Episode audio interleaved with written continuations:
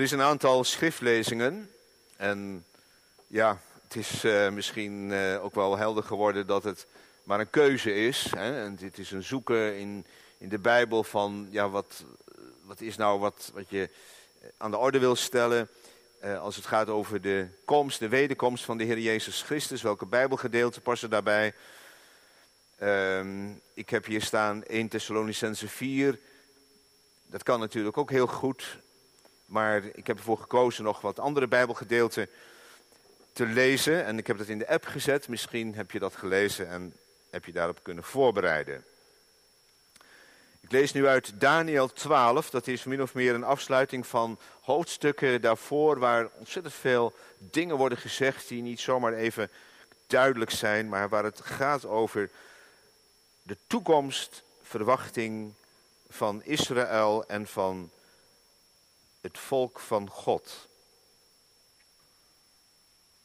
In hoofdstuk 12, daar lezen wij, in die tijd zal Michael opstaan, de grote vorst, dat is de vorst van Israël. Hij die uw volksgenoten bijstaat, het zal een benauwde tijd zijn, zoals er niet geweest is sinds er een volk geweest is. Tot op de tijd in die tijd zal uw volk ontkomen, ieder die gevonden wordt, opgeschreven in het boek.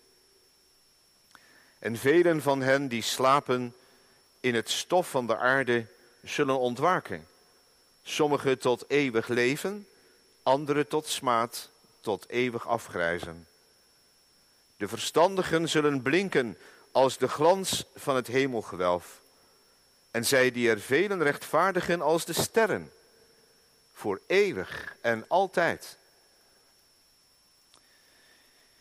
We lezen nu uit Johannes, het Evangelie naar Johannes. Deze woorden van Daniel heeft de Heer Jezus ook min of meer in de mond genomen. Ziende ook op de toekomst, als hij komt. En zijn stem zal klinken over de hele aarde. In Johannes 5 daar lezen wij vanaf vers 26. Want zoals de Vader het leven heeft in zichzelf, zo heeft Hij ook de Zoon gegeven het leven te hebben in zichzelf. En Hij heeft Hem ook macht gegeven om oordeel te vellen, omdat Hij de Zoon des Mensen is. Verwondert u daar niet over, want de tijd komt waarin allen die in de graven zijn, zijn stem zullen horen. En zij zullen eruit gaan. Zij die het goede gedaan hebben tot de opstanding ten leven, maar zij die het kwade gedaan hebben tot de opstanding ter verdoemenis. De apostel Paulus heeft ook veel geschreven in zijn brieven over de toekomst, de verwachting van de christelijke gemeente met betrekking tot de toekomst en in het bijzonder de wederkomst van de Heer Jezus Christus. En daar lezen we nu een stukje uit, uit de tweede brief van Paulus aan de Thessalonicenzen. Uit 2 Thessalonicenzen en daaruit lezen wij vanaf vers 3 en dan tot en met 10 en dan vanaf hoofdstuk 2 vanaf vers 3. Uit 2 Thessalonicense, vanaf vers 3.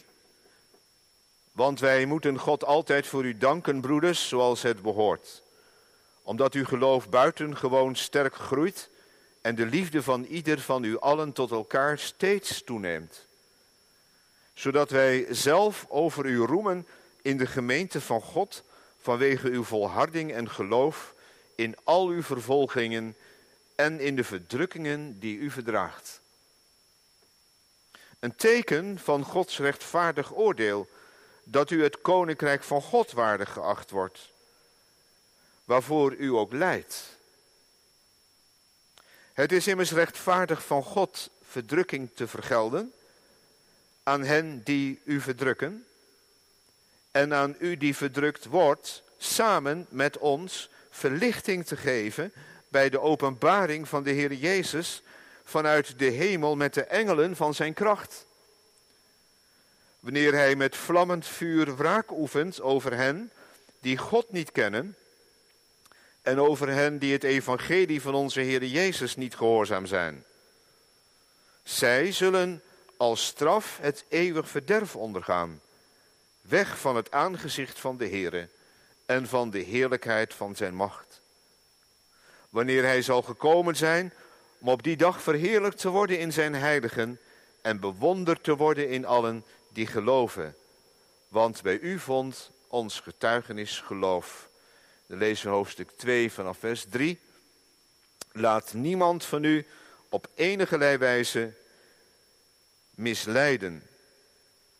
Want die dag komt niet tenzij eerst de afval gekomen is en de mens van de wetteloosheid, de zoon van het verderf, geopenbaard is. De tegenstander, die zich ook verheft boven al wat God genoemd of als God vereerd wordt, zodat hij als God in de tempel van God gaat zitten en zichzelf als God voordoet. Herinnert u zich niet dat ik u deze dingen zei toen ik nog bij u was? En weet u wat hem nu weerhoudt, opdat hij op zijn eigen tijd geopenbaard wordt? Want het geheimenis van de wetteloosheid is al werkzaam. Alleen is er iemand die hem nu weerhoudt, totdat hij uit het midden verdwenen is. En dan zal de wetteloze geopenbaard worden de Heere zal hem verteren door de geest van zijn mond en hem te niet doen door de verschijning bij zijn komst. Hem, wiens komst overeenkomstig de werking van de Satan is, met allerlei kracht, tekenen en wonderen van de leugen, en met de misleiding van de ongerechtigheid in hen die verloren gaan, omdat zij de liefde van de waarheid niet aangenomen hebben om zalig te worden. En daarom zal God hun een krachtige dwaling zenden, zodat zij de leugen geloven, opdat zij allen veroordeeld worden die de waarheid niet geloofd hebben, maar een behagen hebben gehad in de ongerechtigheid. Gemeente van ons Heer Jezus Christus, hier thuis of op een andere plek waar je op dit moment bent, verlang je er soms ook wel eens naar. dat hij komt. Eindelijk komt. Ja, dat uh, gevoel dat, dat heb ik wel eens. En, en dat zeg ik ook eerlijk niet elke dag, maar er komt er zoveel op me af en dan zie je zoveel dingen gebeuren en dan denk je, ja, hoe, lang nog? Hè? De, wereld en alles wat er zich nu voordoet en uh, met het klimaat en hoe lang bestaat die aarde nog? En, nou, alles wat er gebeurt in, uh, in Oekraïne en ja, het is te veel om op te noemen gewoon. Het, is, het, is, komt soms zo op me af. Dan uh, denk ik, ja, Heer Jezus, kom alstublieft toch terug. Gevoel.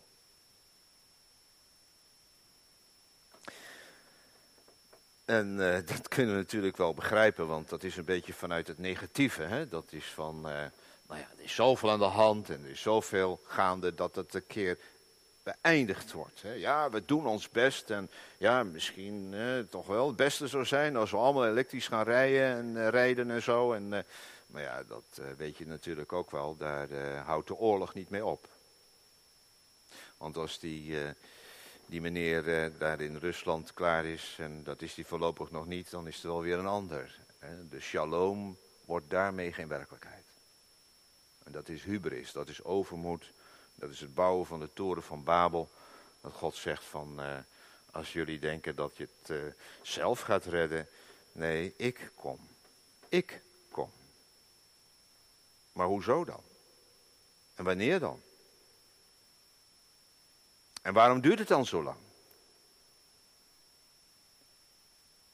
Als je die Bijbelgedeelten die daarover gaan allemaal bij elkaar neemt, dan kan het je ook gaan duizelen. Ik ben er een keer in uh, studieverlof, uh, maanden mee bezig geweest. En, en aan het eind van, van die studie moest ik nog zeggen: Ik weet het niet. Ik weet niet hoe. Ik weet wel dat. Het is zo eenduidig in de hele Bijbel dat hij komt. Maar hoe? En zal het dan gaan eerst uh, in die grote verdrukking en, en dan de gemeente opgenomen of niet? Of uh, duizendjarig rijk en, en al die vragen, dat, dat is niet zo helder. Maar dat hij komt, dat is wel de boodschap door de Bijbel heen. Eerste komst, tweede komst van de Heer Jezus Christus. En ja, daar kun je dan soms zo wel eens even naar uitzien. Ik had dat vorige week bij het uh, voor mezelf opzeggen van de geloofsbeleidenis. En dat heeft ook geleid tot deze breek. En ik heb me de gewoonte van gemaakt om uh, ja, in mijn stille tijd elke dag die geloofsbeleidenis op te zeggen. De twaalf artikelen, gewoon heel simpel. Dat doe ik om, om ja, mijn gedachten wat eh, bij te houden. Want dat heb je misschien ook wel, hè, dat je zomaar afgedwaald kunt zijn en dat je aan het bidden bent en denk je, ja, waar ben ik nou eigenlijk? Nou, dat kun je ook hebben met als je de geloofsbelijdenis bidt, dat weet ik wel.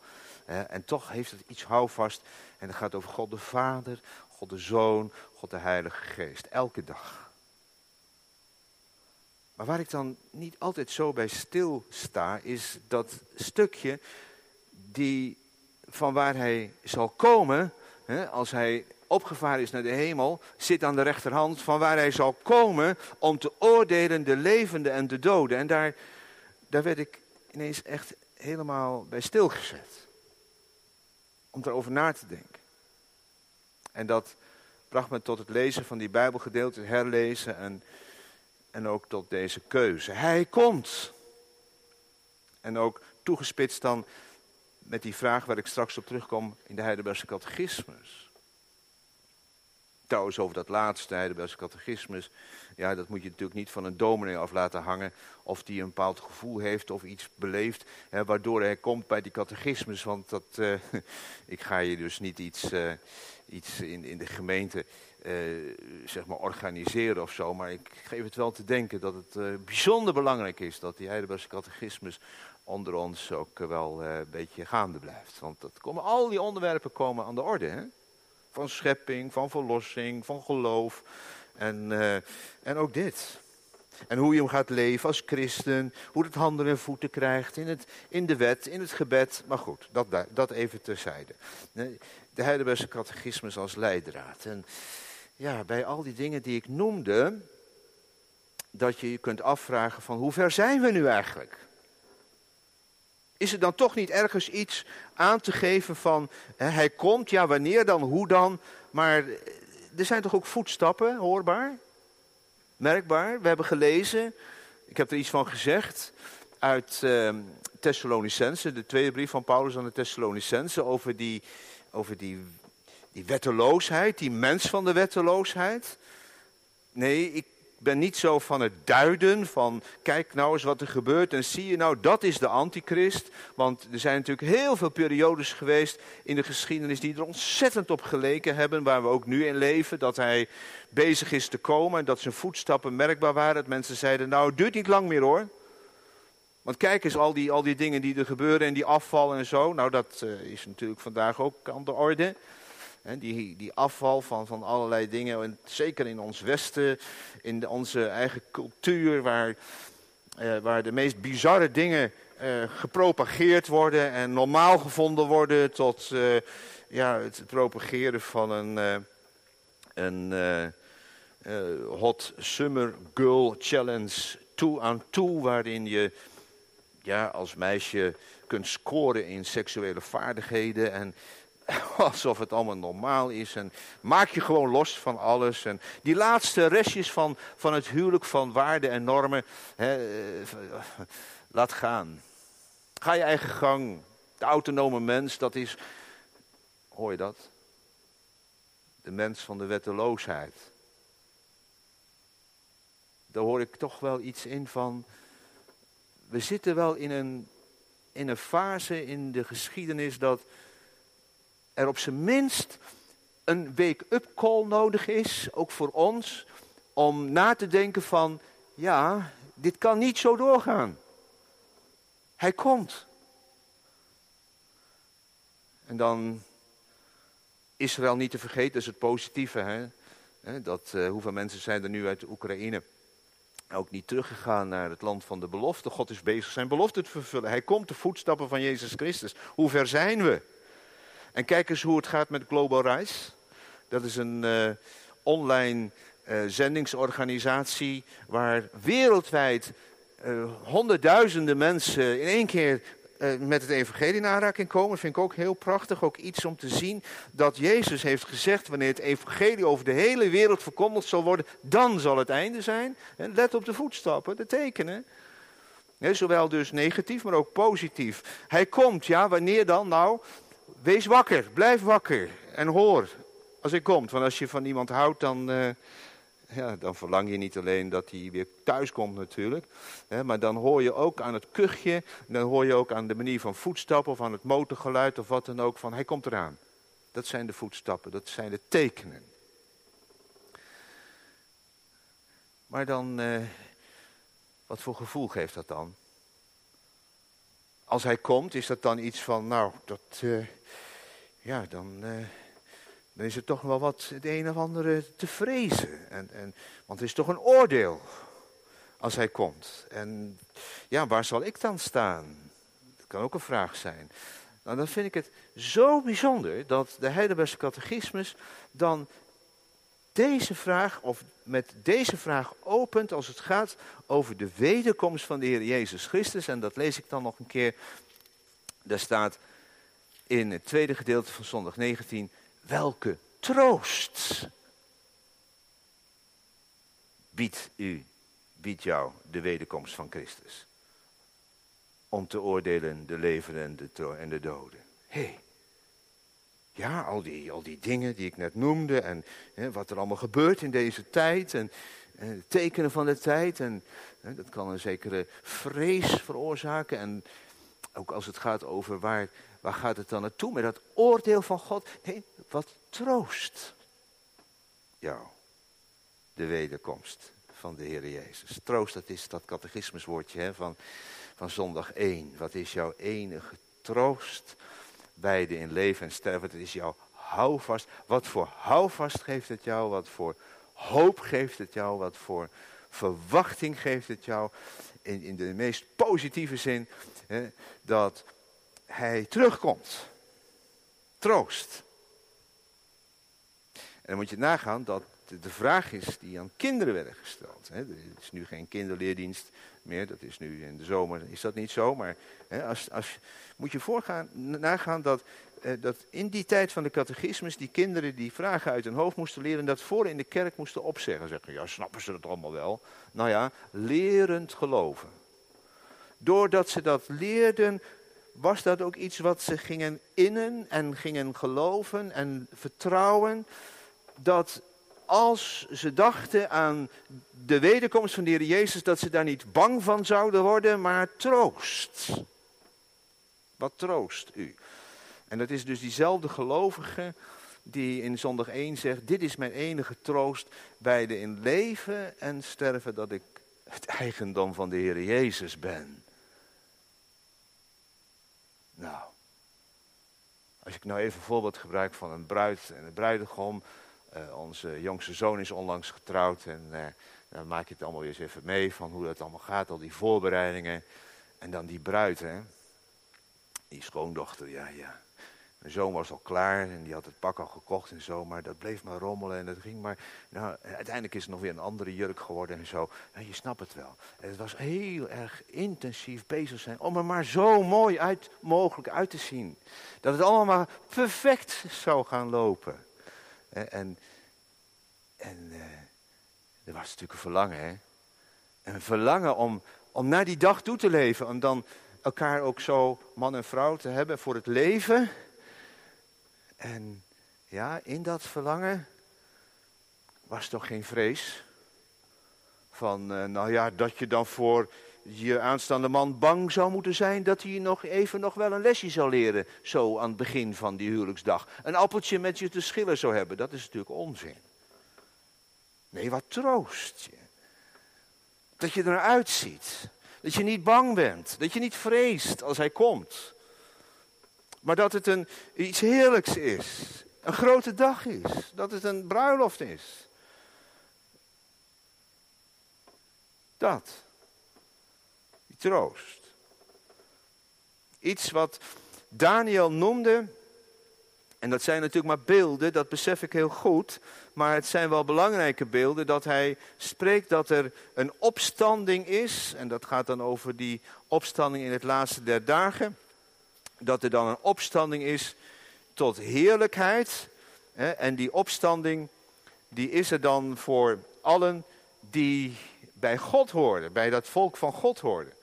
Een opstanding tot heerlijkheid en dan zullen we zijn, zegt Daniel in hoofdstuk 12. En dat uh, lees ik nog even hier. Dan zullen we ontwaken, sommigen tot eeuwig leven. Ja, sommigen tot smaad, daar kom ik straks nog even op terug. Maar de verstandigen zullen blinken als de glans van het hemelgewelf. En zij die er vele rechtvaardigen als de sterren.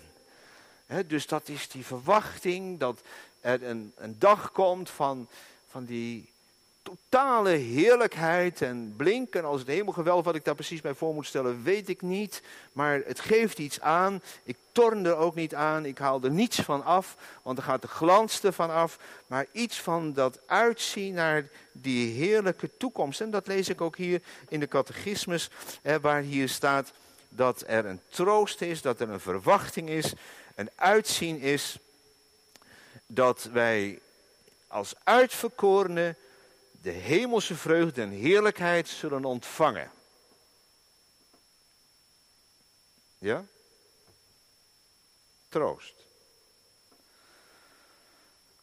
Als uitverkorenen.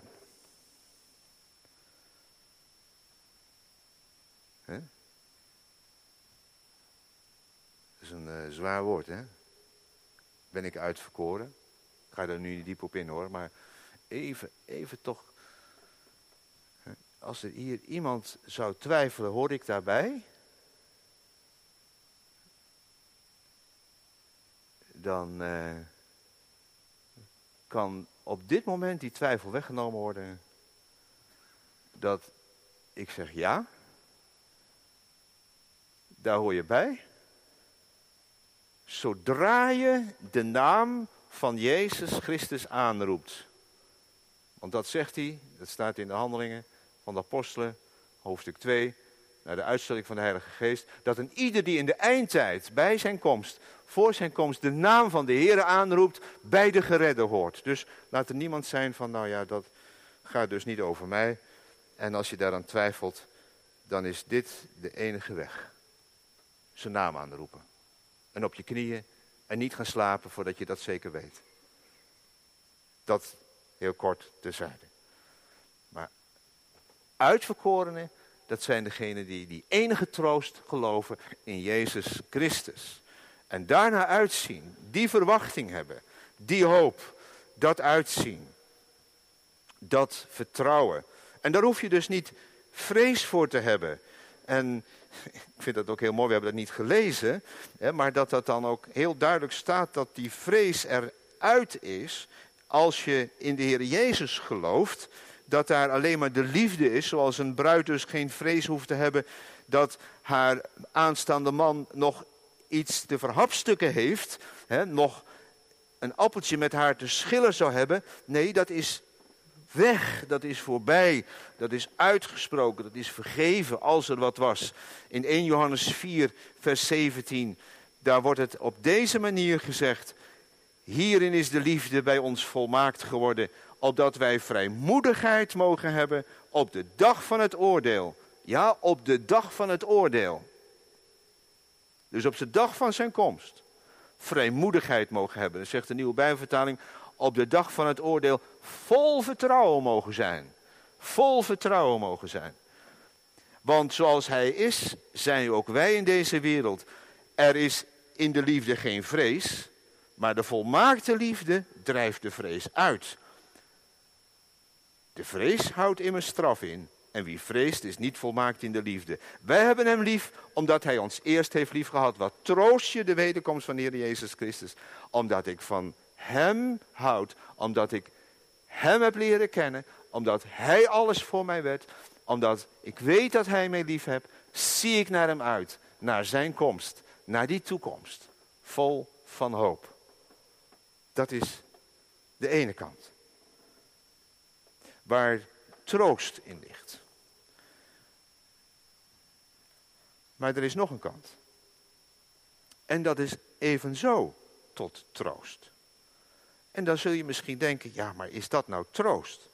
Als er hier gezegd wordt in de catechismus, en dan blader ik toch weer even naar, die, naar het antwoord van de catechismus terug, dat hier iets heel schurends wordt gezegd, waar je misschien, misschien even toch wel heel veel moeite mee kunt hebben.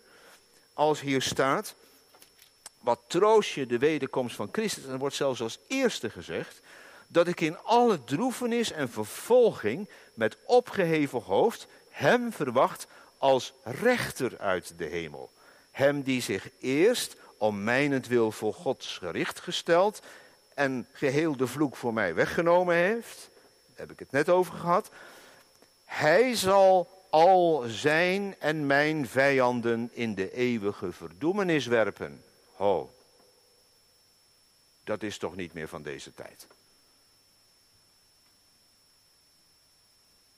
Is dat wat jou troost? Dat hij zijn en mijn vijanden in de eeuwige verdoemenis zal werpen? Ja, die heerlijkheid en die toekomst en dat stralende maar dit?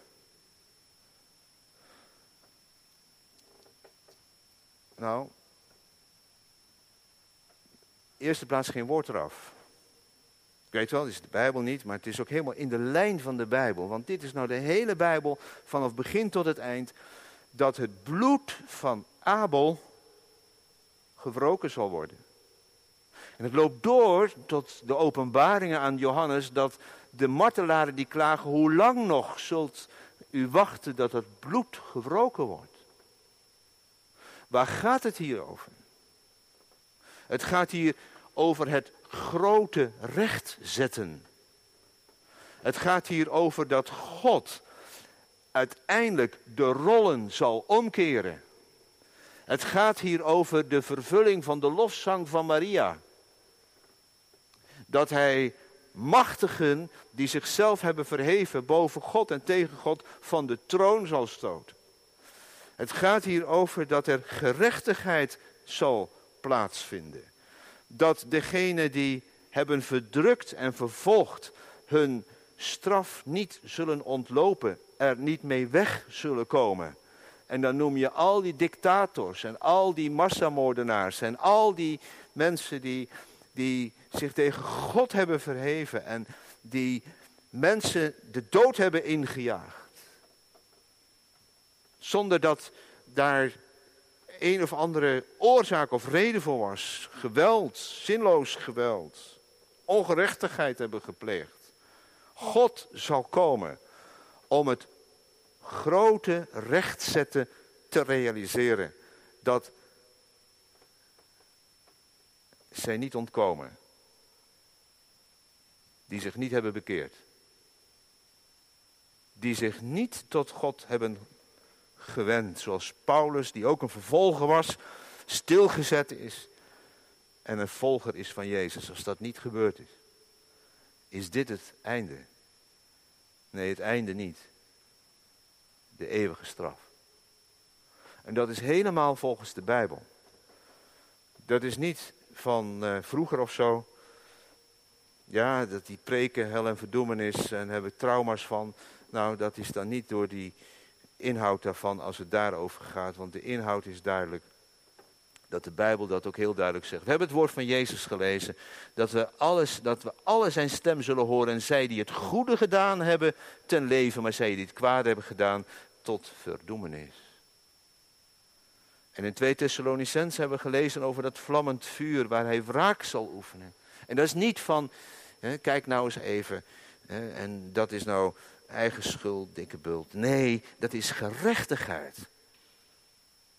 En openbaringen 21, dat de lafhartigen, de vervoerlijke moordenaars, ontuchtplekers, dovenaars, tovenaars, afgodendienaars en alle leugenaars verwezen wordt naar de poel die van vuur en zwavel brandt, dat is de tweede dood.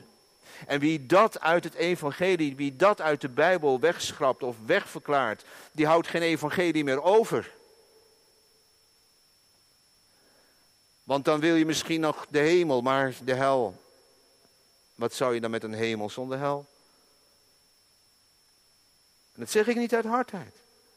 Maar dat is wat de Bijbel ons voorzegt. Hoe zit het dan met die mensen die nooit hebben kunnen geloven, die de Bijbel nooit hebben gekend? Het zal Tyrus en Sidon, zegt Jezus, verdraaglijker zijn in de dag van het oordeel dan degenen die het wel hebben gehoord en het naar zich neer hebben gelegd. Dit is de ernst van het evangelie. Het gaat over gerechtigheid. God is een heilige God. En zijn oordeel komt over alle goddeloosheid. En straks zullen we zingen, scheurt het voorhang van de wolken. Wordt uw aangezicht onthuld. Vaart de tijding door de volken dat God alles richten. Dat gij alles richten zult. En of dat dan voor de opname is, of dat er überhaupt zo'n opname is of niet, dat, laat ik allemaal rusten. Het gaat hier over dat hij komt en dat dat oordeel komt. Zijn en mijn vijanden, dat is in die volgorde. Het gaat dus niet over mensen waar ik het probleem mee had, maar die een probleem met God hadden. Die zich bewust tegen hem hebben verzet. Hij komt. Verlang je er soms ook zo naar? Naar deze dubbele verwachting. Naar die heerlijkheid en dat rechtzetten. Dat gerechtigheid zal geschieden. Dat eh, die slachtoffers in Oekraïne, als er geen gerechtigheid zou komen, het is toch verschrikkelijk. Als dat niet zou gebeuren. Gerechtigheid. Ja. Verlang je er soms ook zo naar. Ik moet zeggen, tot mijn schaamte, niet elke dag. Terwijl dat toch, nou ja, het woordje eigenlijk staat niet in de Bijbel, hè? moet je niet, niet gebruiken eigenlijk, maar gewoon zou moeten. Want dat is wel wat die liefde tot hem uitmaakt. Dat je ook naar hem uitziet en hem verwacht. En dan noem ik drie dingen die ons een zetje kunnen geven. En dat is het eerste dat om meer in die verwachting te leven, dat we de Heilige Geest in ons laten bidden. Dat haal ik uit Romeinen 8. Dan gaat het over het zuchten van de schepping, het zuchten van Gods kinderen, maar het gaat ook over dat wij niet weten goed wat wij bidden zullen zoals het behoort. En in dat verband betekent dat, bidden zoals het behoort, dat wij ook toekomstgericht bidden, dat wij ook Jezus uit de hemel bidden, zo gezegd. En naar zijn wederkomst toe bidden. En dat is wat de Heilige Geest in mij werkt. Dat ik niet weet te bidden zoals het behoort. Dat Hij met onuitsprekelijke zuchtingen in mij bidt. Kom, want de Geest en de bruid zeggen kom in die volgorde. Hè? De Geest en de bruid zeggen kom. Ik heb dat setje nodig van de Heilige Geest. Elke keer, elke dag. Heilige Geest bid in mij dat ik uitzie naar zijn komst. Ja, ik weet hoe moeilijk het kan zijn als je in een gezin een kind of kinderen hebt die niets met God hebben. Dan zeg je, ja, nog, nog niet. Eerst dat, dat, dat, dat mijn lieve zoon of dochter ook bij u komt. Ik, ik snap dat. Ik snap dat. En dan mag je verlangen, daar bid je ook voor. En dan moet je voorbij verbidden, blijven pleiten op Gods verbond. Dat hij zijn verbond niet zal verbreken. En toch tegelijk mag niet in mindering komen op dat verlangen. Heilige Geest bidt in mij. Tweede is dat de Heilige Geest ook in mij werkt. Vanmorgen ging het over hè, de bloementuin of de vuilnisbelt. Nou, dat hebben we dan gehoord. Ik heb er iets uh, van, van gehoord. Hè, dat uh, En dat het natuurlijk gaat om die bloementuin. Dat het gaat over dat wij in ons leven iets uitstralen hè, van wie God is en de Heer Jezus. En Hem vertegenwoordigen. En verlangen naar de wederkomst is niet eh, een geestelijk duimen draaien van, nou ja, wacht maar even af tot hij komt en dan, dan moet ik maar veel bidden. Nee, het is ook hard werken. En het is zo hard werken hè, dat je elke dag bezig bent om niet met uh, hout en met stoppelen, zegt Paulus in uh, 1 Korinthe 3, maar met goud en zilver te bouwen. En er voor je naaste te zijn en inderdaad ook te zorgen voor die goede schepping van God waar het kan. En voor zover dat mogelijk is, dat hoort er allemaal bij. Want die bruid, die wilde toch zo mooi mogelijk uitzien. Die gaat er zelfs voor naar de winkel om misschien nog te ruilen van dat was, wat ik eerder had was niet goed, ik ga het nog beter maken. Henk Binnendijk die heeft ergens een keer gezegd, uh, je zult daar zijn, daar, daar zijn, hè, eruit zien wat God hier van jou heeft kunnen maken dus wat God hier van mij heeft kunnen maken als een schepping van God, die met een nieuw kleed voor hem wandelt, met een ja, begin al van dat bruiloftskleed, zul je ook daar zijn. Er zal ergens een gradatie zijn van heerlijkheid. En dat vind ik ook lastig, ik kan het allemaal niet uitleggen, maar van heerlijkheid tot heerlijkheid. Maar ga ervoor. Ga ervoor dat je straks er zo mooi mogelijk uitziet. Dat is eigenlijk de boodschap. Laat de geest in mij werken. En het laatste is, zet elke week maandagmorgen, mag het voor mij ook vrijdagavond doen hoor. In je digitale agenda of gewoon in je gewone agenda het woord Maranatha.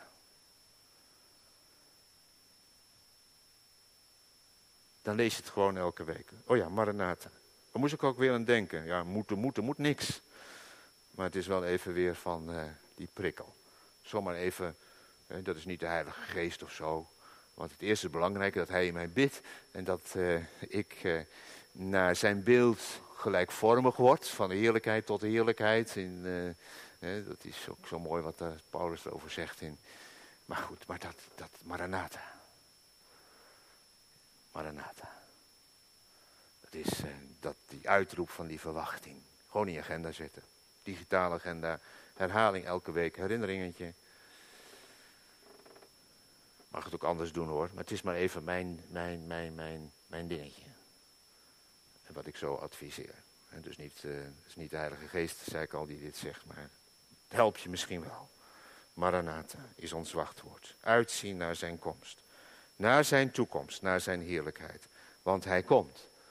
Hij komt om de aarde te richten, eens als de bazuinen klinken. Amen.